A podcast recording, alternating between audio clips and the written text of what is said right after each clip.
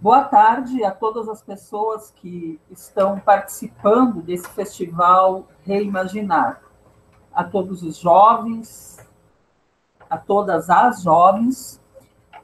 Importante um festival para reimaginar os nossos sonhos enquanto pessoas cristãs, evangélicas, nesse contexto em que se celebra, se comemoram os 500 anos da reforma, de tudo que ela significou desde a perspectiva de um outro cristianismo possível e também de tudo que ela significou quando a gente pensa sobre as várias histórias de intolerâncias, entre elas as violências praticadas contra camponeses, contra mulheres e contra pessoas que professavam outras fés, que não a, a cristã.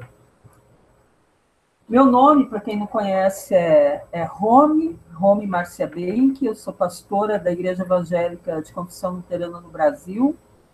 Atualmente exerço a função de secretária-geral do Conselho Nacional de Igrejas Cristãs, CONIC, e nesse reimaginar, eu gostaria de chamar a atenção para um tema muito importante, que eu creio que é um tema mais do que necessário a gente repensar ou reimaginar nesse contexto da reforma, que é o tema do ecumenismo.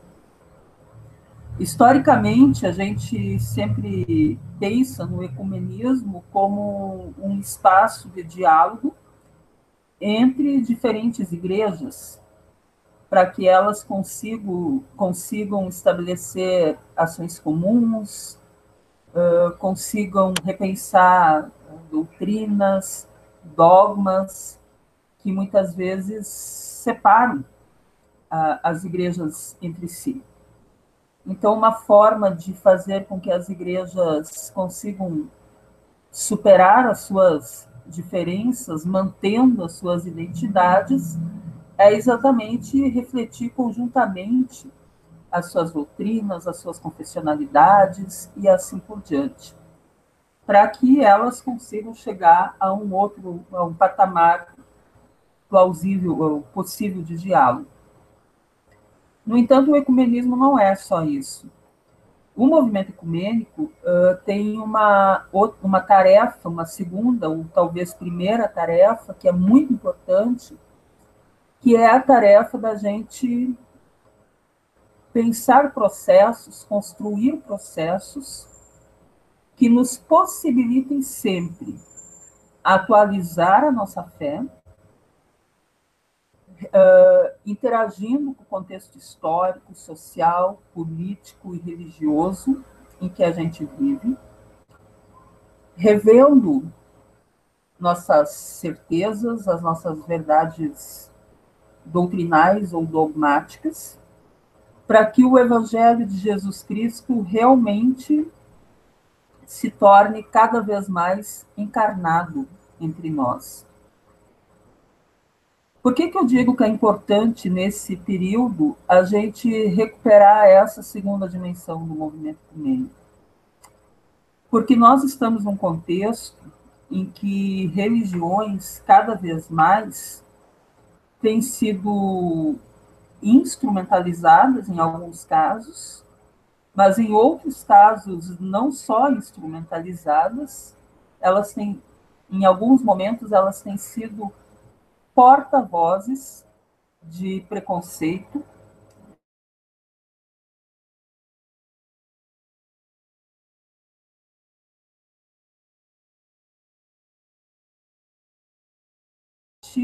com a fé cristã.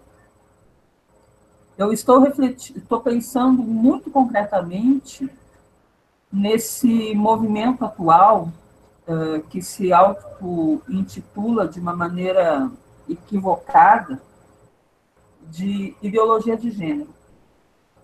E que é um movimento que tem provocado muito sofrimento. Tem feito com que pessoas que tem uma identidade sexual não padronizada dentro daqueles moldes que a gente que, que a, se, se, se convencionou uh, de identificar como normativos. Essas pessoas uh, têm sido alvo de muita agressão simbólica, de muita violência, em nome dessa tal ideologia de gênero. E isso a gente sabe que é feito utilizando a fé em Jesus Cristo. Mesmo que em algumas vezes se tenta esvaziar esse discurso uh, de qualquer conteúdo religioso, mas a gente sabe que no fundo, no fundo, ele é, ele tem um conteúdo religioso. Aí eu fico me perguntando, será que a tarefa do cristianismo provocar sofrimento? Ou é tarefa de qualquer pessoa cristã, através da sua fé, do seu testemunho, do seu discipulado, acolher as pessoas ouvi-las e amá-las. Então, mais do que as pessoas serem obrigar as pessoas a, a mudarem a sua orientação sexual, porque a igreja não quer repensar as suas doutrinas, os seus dogmas, a gente precisa, na verdade, fazer o um movimento contrário. Deixar com que a gente seja, enquanto igrejas, que nós sejamos provocados,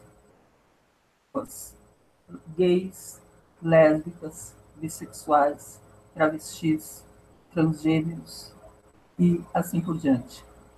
Abrir no, os nossos muros, as nossas resistências, para que a gente possa se deixar provocar por elas e talvez, a partir dessa provocação, nos abrirmos para refletirmos aquilo que é a essência do Evangelho, que é o amor ao próximo. Que é o, e esse amor ao próximo, ele é impulsionado pelo amor que Deus tem incondicionalmente por qualquer pessoa.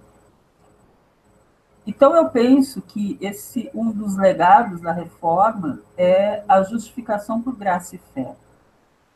Quando a gente diz graça, a gente está pensando num Deus absolutamente amoroso. E se Deus é incondicionalmente amoroso, como é que nós vamos nos atribuir o direito de julgar e condenar as pessoas? eu penso que a condenação uh, de pessoas, o julgamento de pessoas, uh, essa campanha absurda que está sendo feita no Brasil, no Brasil, mas no mundo todo praticamente, chamada ideologia de gênero, é uma campanha que é absolutamente contrária ao Evangelho. Por que é que a gente não pode falar em justiça? Justiça, sim, é algo que é coerente com o Evangelho. A justiça, sim, é algo que é coerente com a fé num Deus amoroso. E quando eu penso em justiça, eu estou pensando na não violência. Eu penso que o nosso papel, enquanto pessoas cristãs que querem viver a fé cristã no mundo, é justamente isso.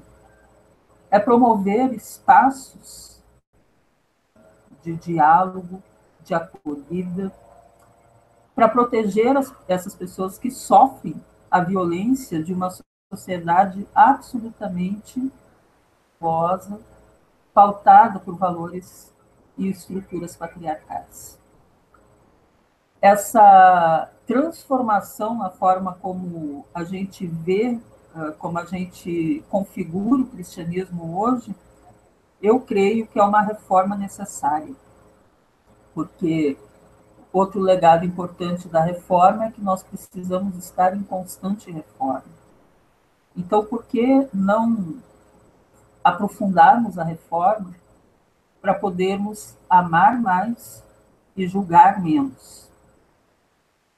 Uma outra forma de intolerância que eu penso que nós podemos e devemos trabalhar para aprofundar a reforma, para radicalizar a reforma, é o diálogo entre religião, entre religiões, em especial as, com religiões de matriz indígena e africana. Em relação às religiões de matriz indígena, a gente sabe que tem outras questões que envolvem. Uma delas é garantir para os povos indígenas o acesso aos seus territórios, porque toda a religiosidade indígena ela é elaborada a partir da sua concepção de natureza. E para que tenha natureza, é necessário que eles tenham acesso aos territórios, para que eles tenham terra garantida, para que a sua visão de mundo, a sua espiritualidade seja possível de ser praticada. Sem terra não tem Deus para os povos indígenas. E, e nós temos sido muito negligentes nisso. O Brasil é um país que extermina uma das suas grandes riquezas, que é a diversidade cultural, a diversidade de etnias, que é a população indígena brasileira. São duzentos e tantos idiomas diferentes, então, isso significa que, pelo menos, são é metade de maneiras diferentes de celebrar Deus. E a gente está destruindo isso. A gente, por causa da ganância, por causa de um projeto econômico que é incapaz de respeitar a diversidade, a pluralidade, nós estamos exterminando uma população e uma cultura que eu diria que é o nosso maior legado, que é o que nos caracteriza enquanto país. Em relação aos povos, às, às tradições de matriz africana, a gente precisa respeitar as suas várias manifestações religiosas, que a gente também sabe que não é só um bando candomblé, são muitas outras. Mas, junto com isso, a gente precisa rever o racismo. E, finalmente, conseguir superar o racismo. Que sem a superação do racismo, é muito difícil a gente superar a intolerância religiosa. Porque a gente sabe que as tradições de matriz africana mesmo que hoje muitas pessoas uh, brancas sejam babalorixás e alorixás, mas a raiz dessas tradições está diretamente ligada à escravidão no nosso país. Então, quando a gente ataca esses terreiros, a gente está uh, buscando reafirmar uma história que não é bonita, que é a história da escravidão. Ou seja, a gente extermina uma forma de espiritualidade e com isso a gente volta outra vez a violentar aquelas pessoas que foram escravizadas. E essas pessoas, elas são violentadas tanto sendo impedidas de acessar o seu sagrado, quanto também sendo impedidas de ter acesso a, a, a locais ah, de moradia dignos, acesso ao emprego, à educação e assim por diante. Então, na verdade, uh, essas, essas várias formas de agressão contra a população negra e contra a sua religiosidade, é dar uma continuidade, é fazer com que os elementos principais da escravidão eles se tornem atualizados numa nova versão. E para isso, então, também a violência é um instrumento muito importante. Os vídeos que a gente viu uh, esse ano de pessoas pedindo para que sacerdotisas quebrassem as suas imagens sagradas em nome da fé em Jesus Cristo, eu creio que precisam urgentemente nos fazer repensar se esse é o cristianismo que nós professamos. Porque se for, eu penso que essa fé em Jesus Cristo está doente. Porque ela não é coerente com o evangelho. Jesus, quando esteve entre nós, ele sempre teve posturas amorosas com as pessoas. Jesus passou um bom tempo entre os samaritanos. A gente sabe que Jesus e Samari, uh, que judeus e samaritanos naquela época bíblica, eles tinham muitos conflitos entre si. Mas ali houve no texto, no texto de Jesus e a samaritana, que eu creio que a grande maioria conhece, ali houve um exemplo muito bonito de como é possível o convívio, a amizade, o carinho, a cumplicidade entre, entre pessoas de diferente cultura, de diferente religião e também das mais variadas formas de gênero. As diferenças, elas nos tornam especiais. Então não tem por que a gente promover violência em nome de Jesus Cristo para afirmar aquilo que a gente imagina que é o que Deus quer. Eu sei que nesse nosso mundo evangélico há sempre uma preocupação grande relacionada à idolatria a gente gosta de classificar as pessoas, os outros, como idólatras. Só que vamos pensar o que é idolatria. Em primeiro lugar, eu lembro do que Lutero dizia, de que ali onde tu colocas o teu coração, ali está o teu Deus. Se toda nossa ação é orientada para promover o ódio contra o outro, então quer dizer que é o ódio que te move, não a fé em Jesus Cristo. A idolatria está nessa prática do ódio. A idolatria está em dizer que somente a minha verdade, a minha concepção de fé é a que vale. A idolatria está em negar o direito do outro existir. Essa idolatria é uma espécie de totalitarismo. Um totalitarismo cristão.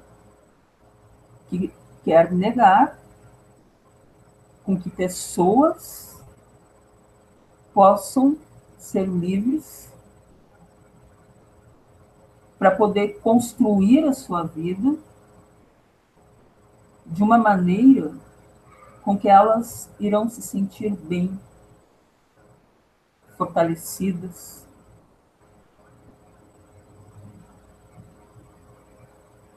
Aliar o cristianismo com o ódio é uma forma da gente promover não a fé em Jesus Cristo, mas é uma forma de promover esse totalitarismo cristão, que não aceita a forma da outra pessoa ser.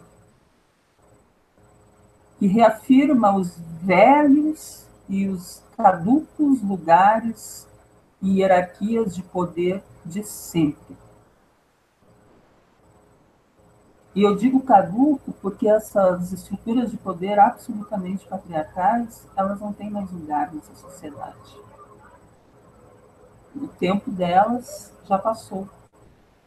O que nós precisamos é de um tempo em que a gente consiga se organizar de uma forma mais plural, de uma forma mais participativa, respeitadora da autonomia das pessoas, que saiba desenvolver a empatia, que é o colocar-se no lugar do outro. Isso sim são os desafios que nós temos. E um desafio que eu creio que é o mais importante é uma transformação profunda nas estruturas sociais. Uma transformação que vai desde a perspectiva econômica, essa lógica de uma pequena elite dominar sobre uma grande maioria, também não é coerente com o Evangelho. O ódio e a violência contra mulheres, pessoas LGBTs, a violência em relação às outras, às diferentes tradições de fé, o ódio contra os povos indígenas, o ódio contra formas diferentes de organizar a vida. Isso é que precisa ser transformado. E que bom seria se, nesse período em que a gente resgata a reforma, a gente pudesse recuperar algumas questões que são centrais dos vários reformadores e também das várias reformadoras. Primeiro, reconhecendo a reforma como um movimento plural. Segundo, reconhecendo que a reforma ela foi feita por mulheres, homens, jovens e também crianças. Terceiro, quando a gente fala no sacerdócio geral de todas as pessoas que creem, será que não estaria ali uma chave interessante para a gente pensar em democracia? Pegar essa chave para refletir e talvez para tentar desenvolver novas formas de democracia na sociedade, mas também de democracia para dentro das nossas próprias instituições. Não temendo ser questionado, não temendo com que a sociedade nos questione. Eu creio que todo e qualquer provocação que vem da sociedade para nós é uma, é uma oportunidade que nós temos de aprofundar o nosso, essa nossa herança da reforma. E, por fim, uh, o que eu gostaria de chamar atenção é que a gente, aqui no nosso país, pelo menos, a gente não sabe muito bem o que é que nos espera mais adiante. A gente ainda não tem noção uh, se nós vamos ou não vamos ter eleições, mas talvez seja certo que, caso as eleições saírem, a gente também pode dizer, ou a gente pode ter praticamente certeza de que os nossos problemas não estarão resolvidos no processo eleitoral. E o que talvez venha na eleição seja algo muito complicado, como a eleição de pessoas que, em nome da fé em Jesus Cristo, vão utilizar, se utilizar do poder representativo para legitimar e para instaurar o ódio. Nós já tivemos as experiências, nós brasileiros, da ditadura, Mas no mundo nós temos as experiências do fascismo e do nazismo. E eu creio que a gente precisa urgentemente atentar para esses sinais dos tempos. Para qual caminho a gente vai seguir? De que lado nós vamos ficar? Porque na Alemanha, quando o nazismo começou a aparecer, muita gente achou que aquilo ia ser bom para a Alemanha. E quando eles acordaram, já era tarde. Judeus, comunistas, homossexuais, pessoas com deficiência, eles já estavam sendo mortos e perseguidos. Então, que a gente não acorde tarde demais, porque eu acho que a gente já está dormindo muito. Que esses sinais dos tempos uh, nos provoquem e nos desafiem para sermos provocados e provocadas a sairmos dessa vigilância, a despertarmos e a agirmos.